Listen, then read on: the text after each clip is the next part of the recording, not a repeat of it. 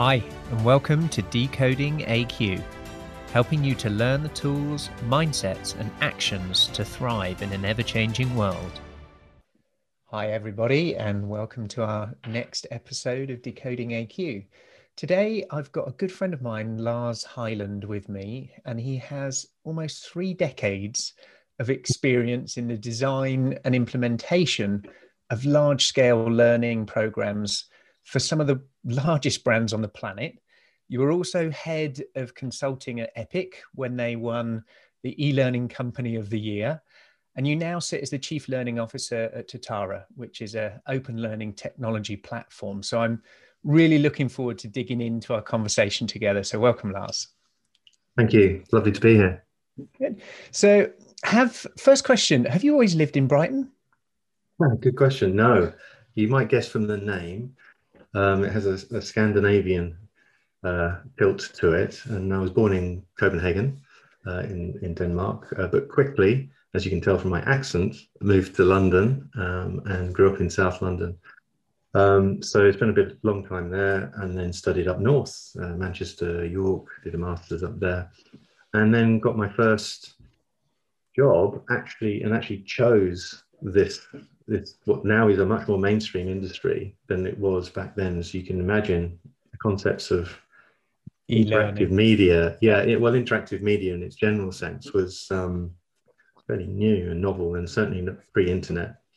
So, so I got my first job down on the south coast, working for a company that is now no longer around, called Future Media, um, which was one of the pioneers actually in interactive video, um, which was these big 12 inch uh, disc where you could do it as sort of interactive um, random access videos. So I'm, I'm, i could I could geek out on that quite a lot. But at the end of the day, we were doing some quite interesting things back then uh, in terms of genuine simulations. Um, it was hard work. It was good quality video, um, interesting interaction, and and 16 colors on your on your PC. So that was that's how it was. Very cool. But yeah. But over that time, we've we've swapped that, haven't we, for everything yeah. to be fully connected online, great book, great broadband, and uh, and and uh, a really good media experience.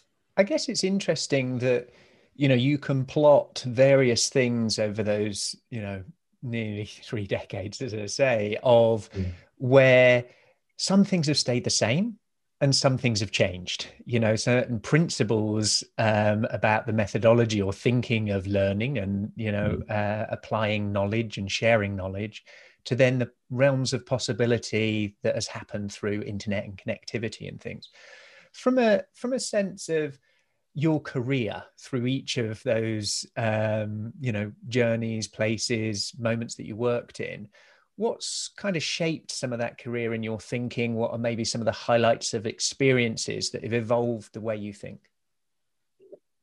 Well i've always um, had a, a, strong interest in technology. Um, have done since uh, the early days. In fact that master's i did was in music technology. So it was a bit of a mash-up between an earlier degree of information technology and business. How, do you, how does it apply in a workplace? Um, and then uh, having a crack at the, the, the music side of things which deep dived even more into how technology impacts uh, particular uh, domains, such as music, for example. And there, there, are, if you look at it, music is a massive uh, early adopter of technology. Um, you know, the first universal network was something called musical music. Uh, well, I've forgotten the name of it now. music. Uh, uh, it was a MIDI, basically the digital interface that connected all up all the all the synthesizers and samplers and things that now we just take for granted. In fact, we take it even further for granted because we can do all of these things on our phone or our iPad, and it's it's much more uh, simple than it was back in back in the 80s and the and the 90s when it sort of really started to take hold culturally. So, um, but but I like digression, but but but what I was doing at uh, back then was trying to use novel technology with coding, um, interesting um, new ways to make sounds and control sound, but then also to help musicians use it.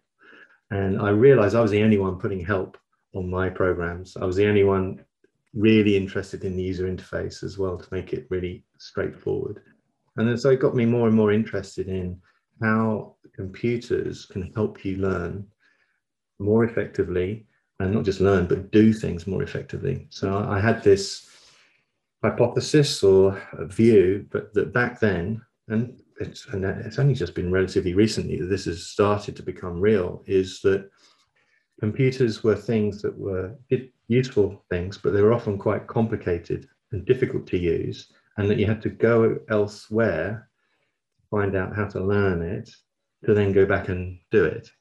Um, and that's a that's a sort of simplistic way of looking at a lot of training that people still do is they're abstracted away from their workplace and then they uh, uh, and then they're asked to come back into the workplace and, and apply that new knowledge and skills. And in fact that's that's often very challenging and, and not that effective way of, of, of, doing it. So back then i you know, when is this? Is 1990 realized that what if I could turn that around? What if what if I could create a learning environment, like an interactive learning environment, in which you could actually do these complicated things or more relatively complicated things like creating these amazing sounds uh, in software, which was novel back then.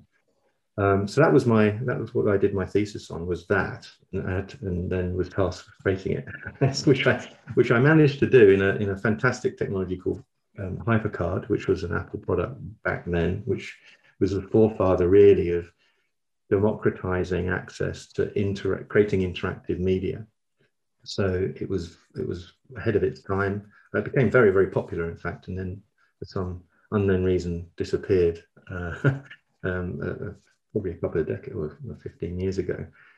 But, um, but I, am telling that story because um, that notion of being able to create a rich learning environment in which you can perform your role and job effectively. So you've got this support network around you that, that it actively supports you is really now only becoming a reality, isn't yeah, it? With with the technologies that we have. Yeah. So so it's taken that length of time, um, a lot of evolution and change in technology, and to a lesser extent, um, a change to the way people understand how we learn and how we do things in our job and how we behave, particularly in the workplace and also in education.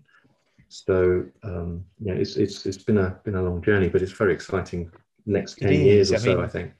The every moment that you live is the most exciting moment to be alive, right? Because of your, you know, if you're, you know, we share this kind of passion for future and for technology and the opportunities of where that can make things easier and better it's getting that way. It's democratizing it from where it was like you said quite technically challenging to use that tool to create what you wanted to create. But now the ability for everyone to be a content creator in just about every medium um, has opened up. Now from a challenge of maybe creation to one of filtering and curation, where we're almost overwhelmed from too much. And I'm interested um, to understand from your perspective of with all of these different technologies that have come and gone and you know more use them less use them what's been some of the fundamentals of learning particularly in e-learning and you know these immersive technologies that has stayed true throughout all of those periods of oh there's this software or this technology or this platform. What are the sort of core principles that you've always uh, felt back on about how people learn or the behaviors or things like that that, that we can learn from you?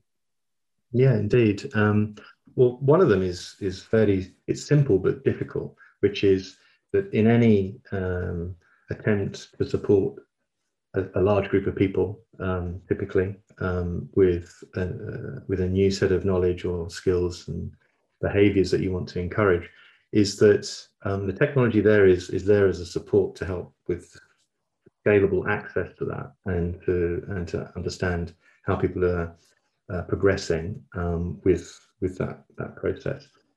Um, and and you've got a plethora, um, an amazing uh, choice now of different types of media that you can use interactive or otherwise. Um, making those choices as to what you use um, needs to be secondary to the core uh, um, uh, succinct um, descriptions and, and, and the core content that's being conveyed.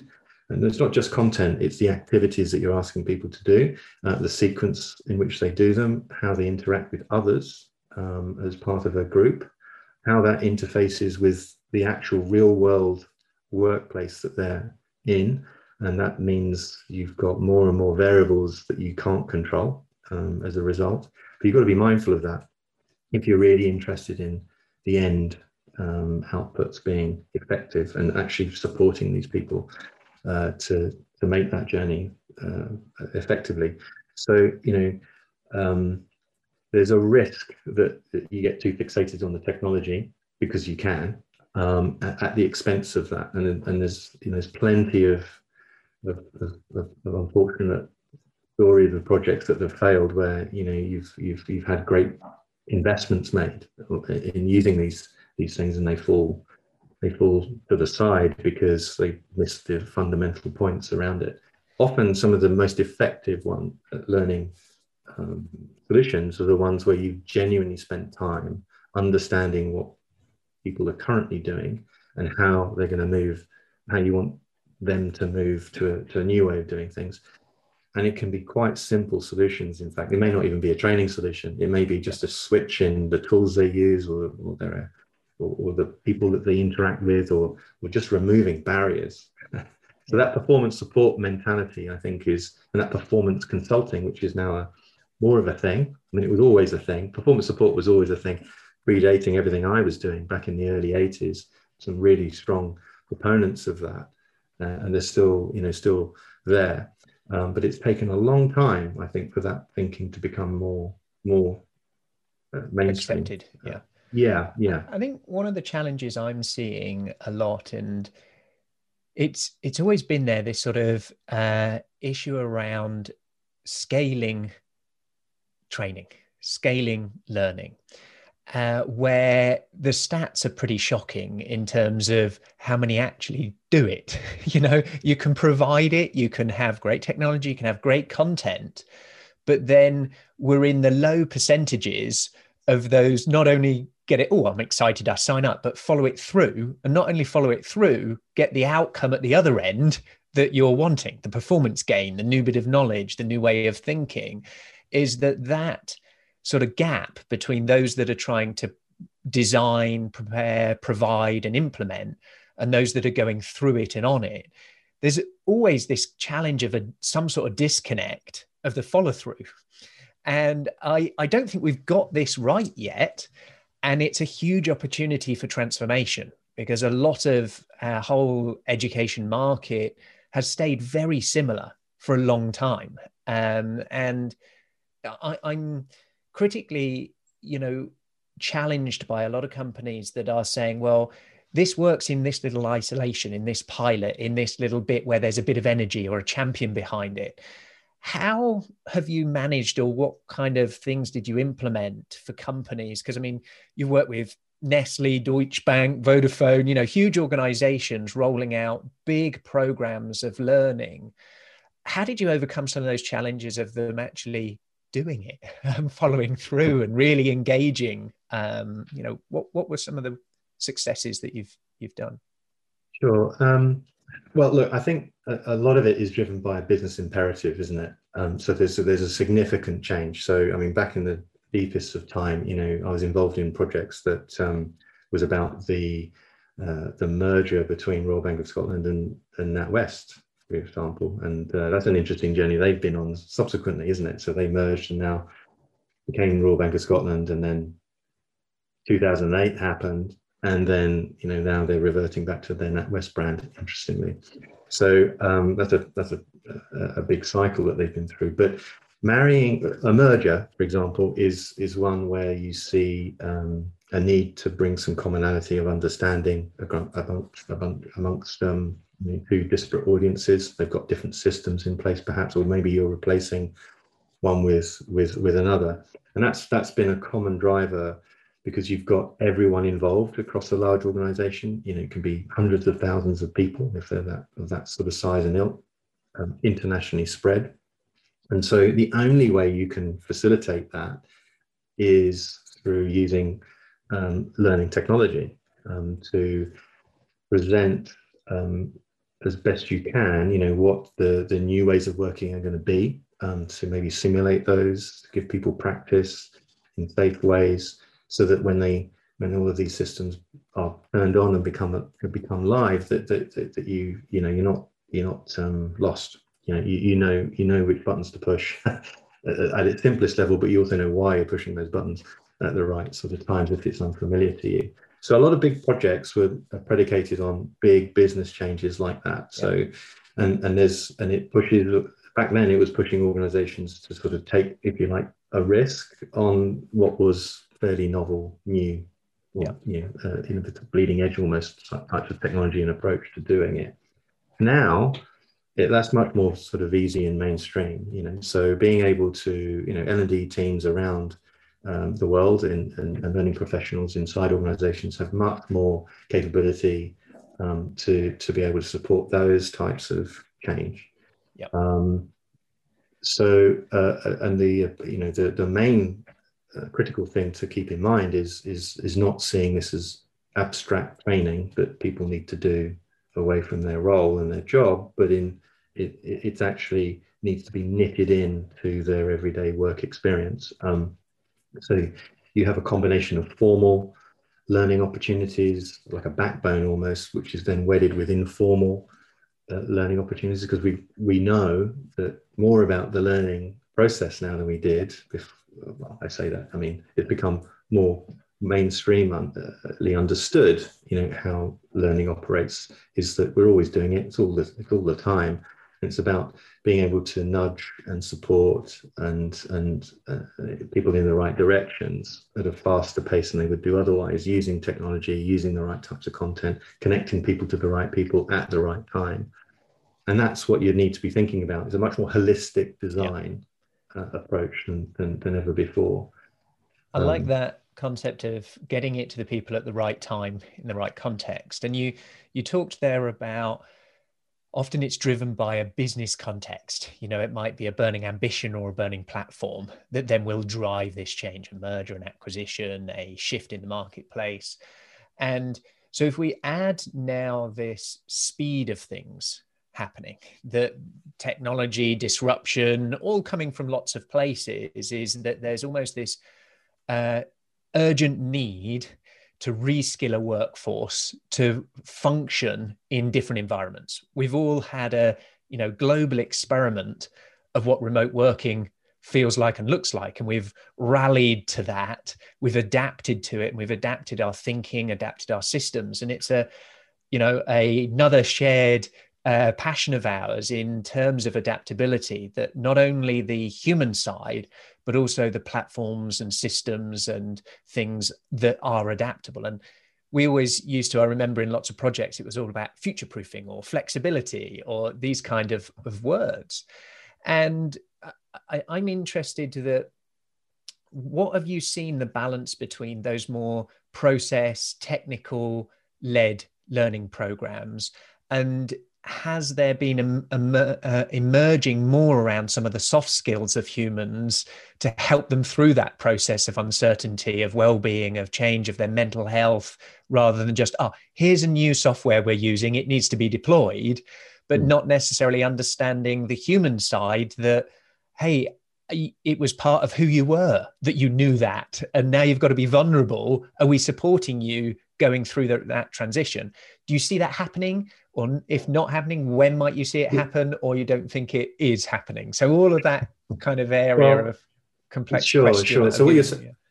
what you what what you're indicating Ross, is um is that in the past and actually still goes on today is that we probably take a, a simplistic approach to how we design training and learning. I'll use the word training because in the in the broader context because a lot of organizations around the world and globally you know Totara we have a, a very global view of this having what is it now yes uh, uh, 1600 organizations using our platform around the world. We get quite an interesting influx of feedback of how people do actually use a platform of our nature to, to, to deliver these things. But when you're designing quick point there, Lars. So you've got yes. 1,600 organizations on the platform, and is it around 20 million users actively using the yes you know yeah. platform for whether it's engagement performance or learning so you've got a huge wealth of interactive data that you're building there of how companies are you know dealing with this challenge so this is not just opinion i really want people to understand that you know you've got access to such great information and data to base your views on yeah so um i mean that's that's almost federated in, in because of our, our model of uh, uh, of how we serve customers is is through our partner network we have a global partner network and those experts use our platform to deliver localized solutions, i.e., ones that are really tailored to meet the specific needs of each organization or industry sector or region.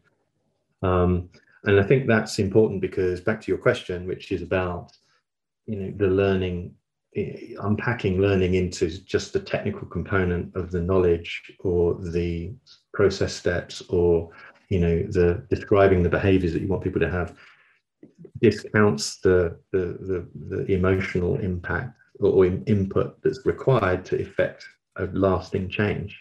And not just that but the you know you need to practice it. Um, you don't just get, have one hit and, and expect people to have changed. It doesn't work like that um, so uh, you know the learning experience for it to be truly effective needs to be considering um, yes, all of the content aspects of things, um, so that people understand understand things conceptually, and then understand the steps they can take, and then they can practice them, and then they need to be able to reflect on that, and then be able to practice again, and and and and just and, in, in a slightly different live context, and it's it's then that you start to see patterns shift, um, habits change, and and behaviors start to be, be embedded. So it's it's a combination of those things, and we, we recognize that more fully now that uh, from uh, from our perspective at Totara is that you, you can't see it as just learning, especially in a workplace context. It's not just about learning and training people. It's actually also about uh, uh, understanding how engaged people are in their own workplace, and that's a factor of, of the culture that they're in, um, the nature of how clear the alignment is with with the organization's purpose um, the team's purpose and then the individual sense of purpose around that right?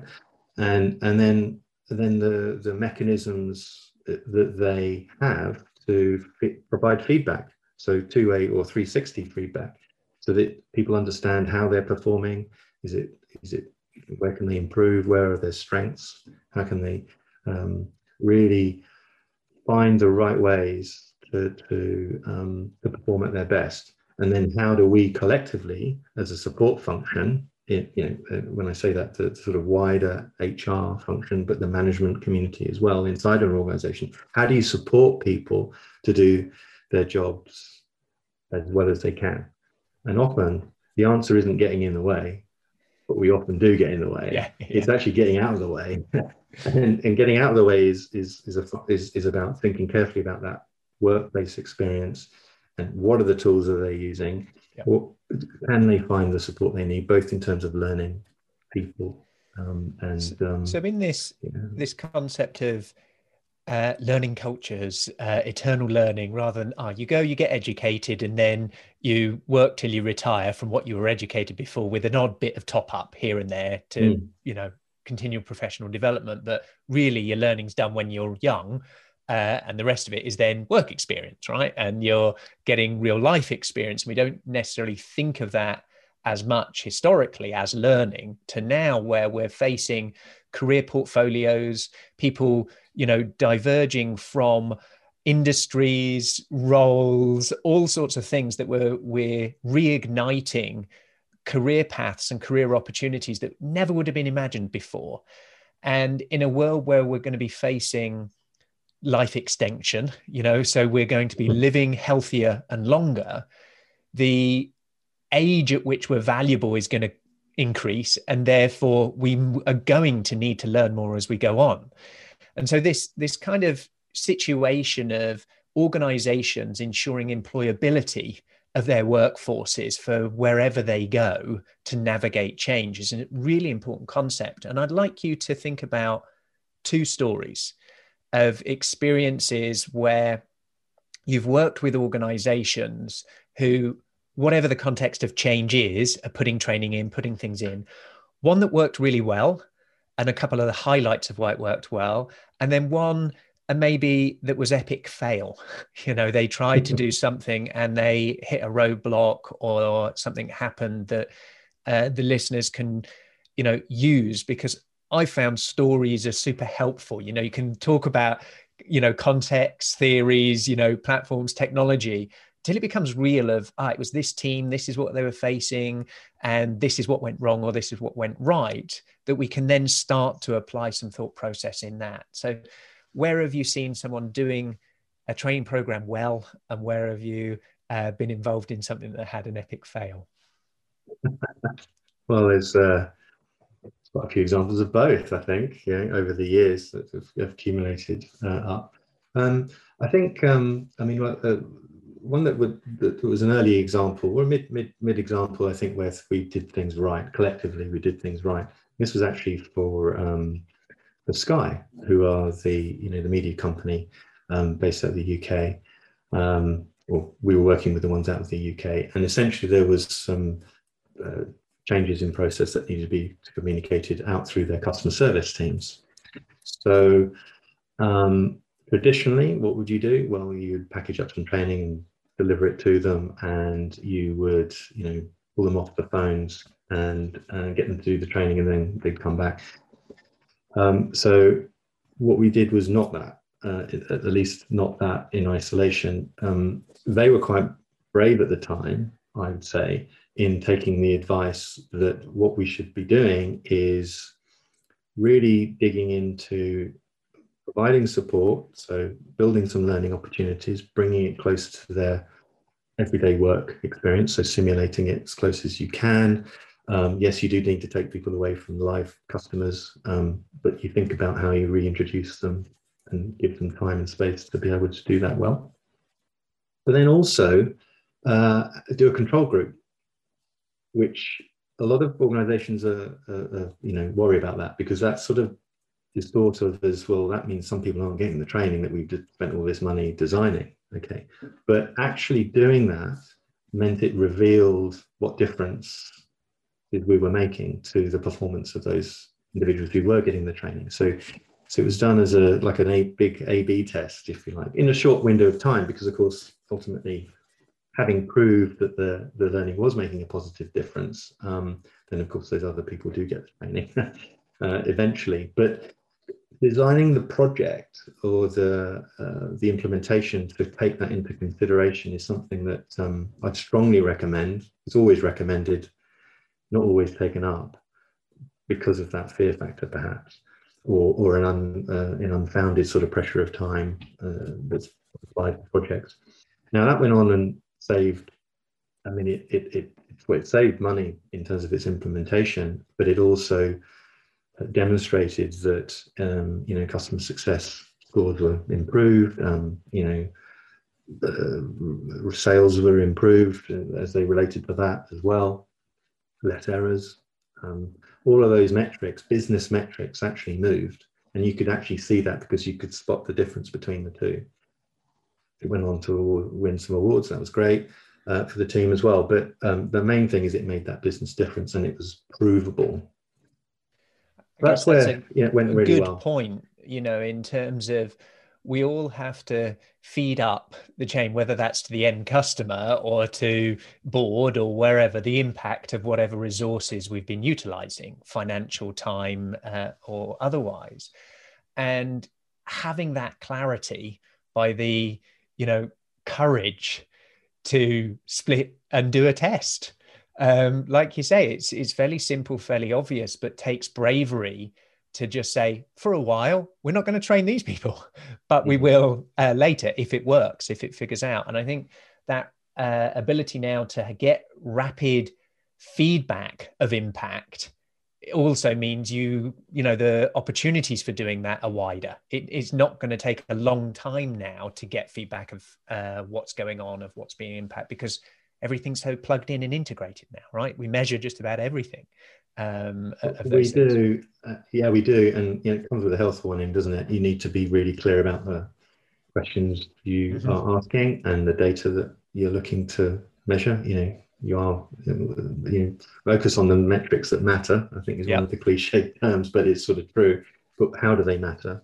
It's important. Otherwise, you can get swamped in in, in data that, that can yeah. be distracting. Yeah, quite. And you can search for the data to prove what you want, rather than a true experiment. Is you have a hypothesis, hmm. and mm. you know you're looking for the answer, not to justify what you've done and so that setup is equally important that it's not only the right metrics but that you're open to what the the data comes back with yeah. um, uh, to to to do that you know if it if it didn't provide it well that's a great win so that you're mm. not rolling it out to others and you can redesign your, your training or your implementation your interventions that you're doing if we uh, flip to an epic fail uh, of something that went wrong and, and why it went wrong, a, a, bit of a story there. You don't necessarily have to name names of, of companies no. or bits, but um, give us a, a, story there that might be very helpful and maybe contextually relevant to what we're facing right now of, of such changed circumstances.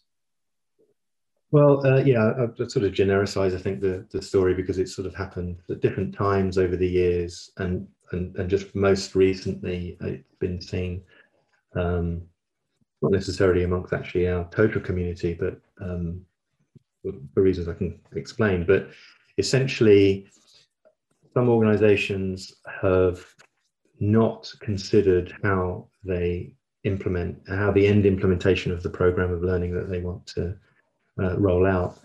Um, they haven't they haven't done the work to understand where people's um, minds are collectively. So so the culture they've misunderstood the culture. They've misunderstood um, the management teams uh, or the you know the team leads sort of alignment with supporting initiatives. So you, there's been a lot of investment made in building a, a, a, a great program of learning, and then you get tumbleweed um, situations where you launch it, you just uh, place it on a platform, and you know you you expect people to come. Uh, and there's been here's the login. Thought. Here's the login. Go fill your boots, and that's job done. that's right. Yeah. so it, yeah, there's been no thinking about yeah. uh, you know explaining why this is important, um, but also uh, just failing to design it with the necessary hooks into, into, into making it relevant to people. Um, so, so that side of things is where I see most of the failures. You know, so um, is in that. The other aspect of it is is about resilience and the brittleness of organisations. I think we've just seen that in the past year, where um, those organisations who have not invested particularly in understanding their people or supporting their people, uh, either in technology terms or um, in cultural terms, um, with the pandemic hitting, you've seen those organisations really struggle to switch to a, a, radically different way of working. You know, so the, the remote culture, if uh, it would just, um, I think it, uh, uh, it, it, it is an exaggeration of what you had before. Right? So, yeah. so, so if it was poor and dysfunctional and fearful, then, then when everyone went remote, then you're only going to get worse performance and productivity and, and probably collapse. And in some cases, that's happened in some organizations. If on the other hand, you've got uh, and have invested in people and have a culture which has, has has got strong bonds, and there's already been evidence of of, of you know the sense of safety and good collaboration. And being able to switch mode in that way is, has been a lot more you know um, successful. Possible. Uh, and po- possible, yeah. It's, I'm not going to deny it's been probably stressful and yeah. challenging for everyone. It has been, and still is. Um, but uh, those who have put that in place are in a better place. Plus, also technology wise, and that's what we've seen right across our network is because because our, our technology is open and, and adaptable. It's meant that organizations could quickly scale or quickly scale back or yep. add integrations or plug into different technologies as they've needed. And if you weren't in that situation, then stuff broke. Yep. and then when stuff breaks, then you know you're, you're in a really difficult position when you've you're thrown to the hills, you know, all four hills, you know, and it's very challenging. So it's the it's the realities of when we talk about these things of whether or what what does a learning culture even blooming look like? You know, what is psychological safety? You know, we have all of these phrases and terms, and then how do we really make that happen and provide that for our workforces when we're a, you know team leaders or head of hr or wherever we sit um, is to on a practical level what does that really look like? You know and making good technology decisions is one part of it that allows that flexibility and adaptability to plug into other systems so it flows when there are shifts. The other side that we've recognized is just a a lack of understanding of an individual as a human being through those pieces. And that oh that was a nice to have and it was all well-being and we'll put a room in our office and we'll put a gym membership and we'll do those things. But the the mental health aspects that we've now seen come exaggerated of we're now you know removed from that connection. Uh, we're just discussing via zoom and we can't you know read the room of what's going on. We we haven't got the energy or sense of uh, other departments and other things, and it's very hard to navigate those. And so I think the the shift that I'm seeing now, especially for us in measuring things like resilience, measuring unlearning, you know, gain, being able to predict a change readiness and a reskill score of, of individuals helps you then design on a personal level how to gain that motivation and into you know engagement because it's not as you said spend all the time creating and go ta-da. You've got to build in those nudges. You've got to build in those behavioral shifts to help them along the way when they're feeling stressed under pressure they're having a homeschool you know there's all this uh, shift in our complex worlds that we live yeah. right now. I'd like to kind of wrap and finish up in a, a couple of areas. And this is if you were to predict some valuable skills that you want uh, people to ensure they think about in their training, in their rollout, to prepare for the next, say, five years, not even decade, but the mm-hmm. next five years, knowing that it will, you know, many perhaps thought at the beginning of the pandemic, oh, let's just hang on, hold tight to our seats, and then we'll get back. Uh, that's gone now. So many are going, okay, there's things here that are going to stay because it is better, things that aren't better. But what what skills, what areas, what kind of uh, training programs would you look to advise to companies with all of your experience to prepare them for what's coming ahead, for the uncertainty, for the complexity? What what would you focus on um, hmm. in in your design of that? Sure. Um, there's a couple of things here. There is there's there's one which you you could you could split it down in terms of you know hard skills and soft skills in, in one way.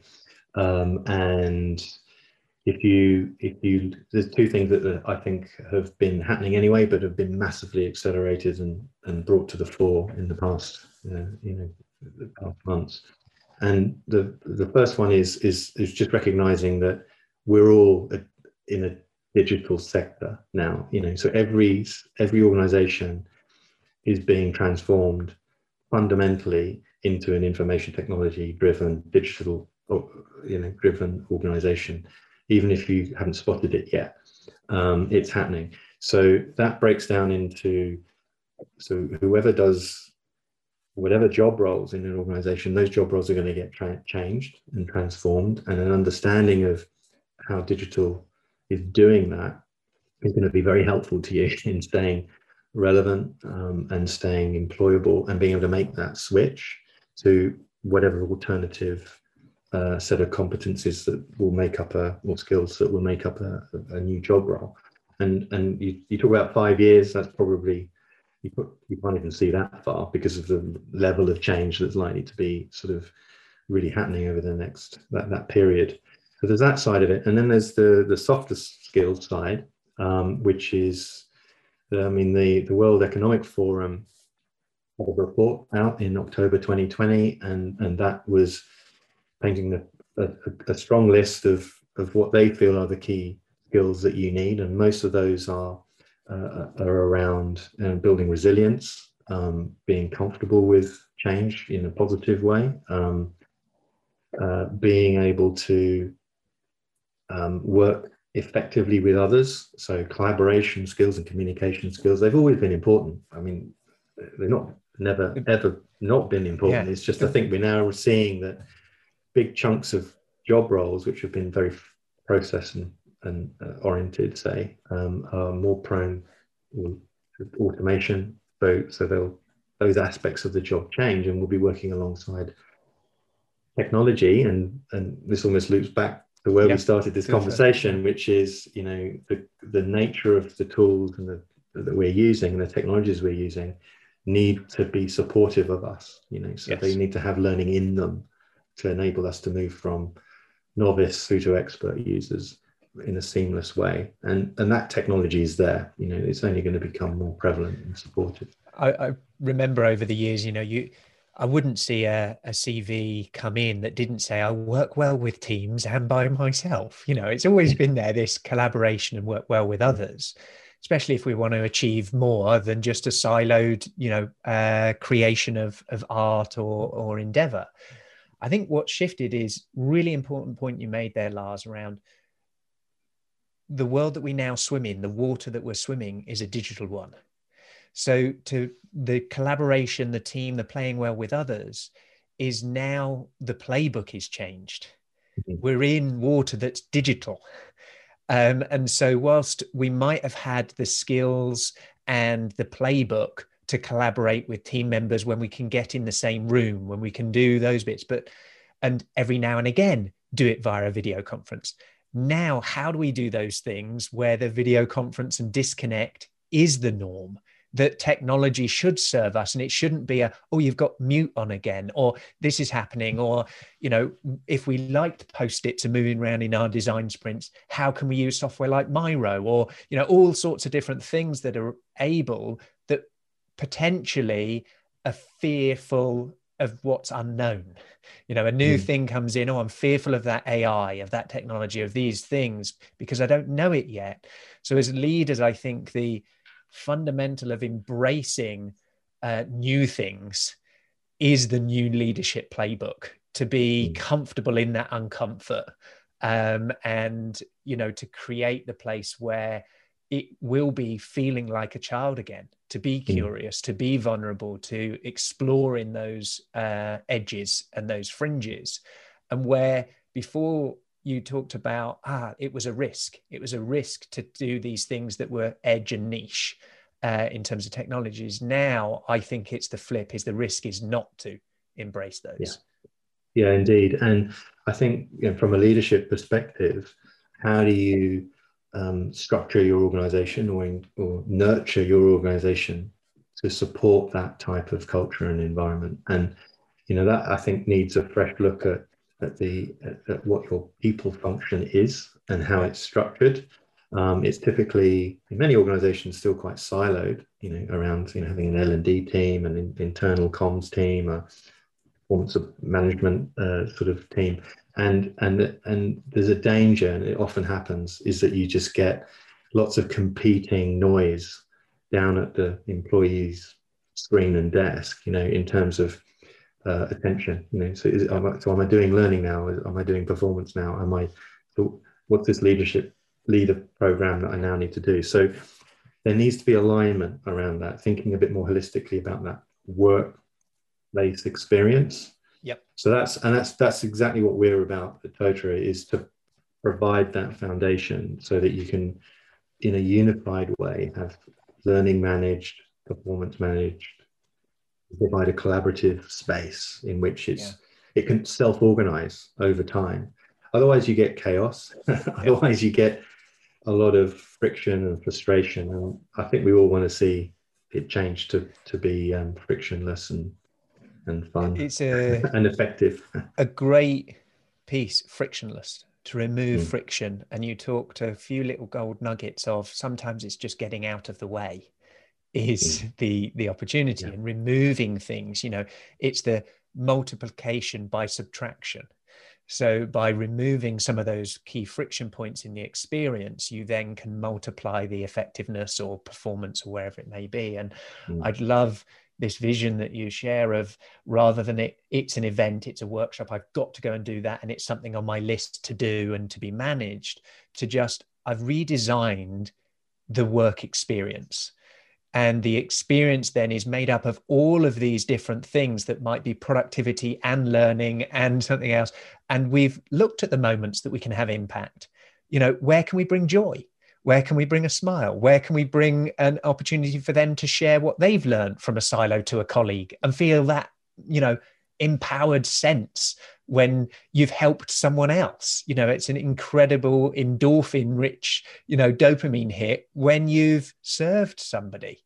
And you know and to to give people the opportunity to do that is uh, an exciting time to be alive that you know we can create systems and tools but at the heart of it is always the human. Um, absolutely. And I, one final point though i think you know we the, the, this is not a choice for organizations anymore. You know expectations have changed. You know uh, i know right now we're in a pandemic and there's an awful lot of things that have been thrown uh, at us that, that have, have forcing some very uncomfortable change and probably in sometimes the wrong direction it feels.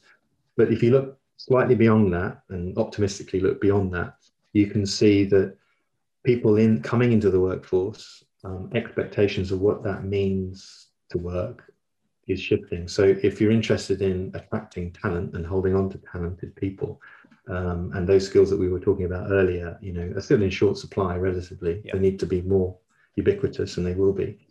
Um, you know that that's you, you, need to think very carefully about that that experience and, yeah. and to it's make a, it attractive.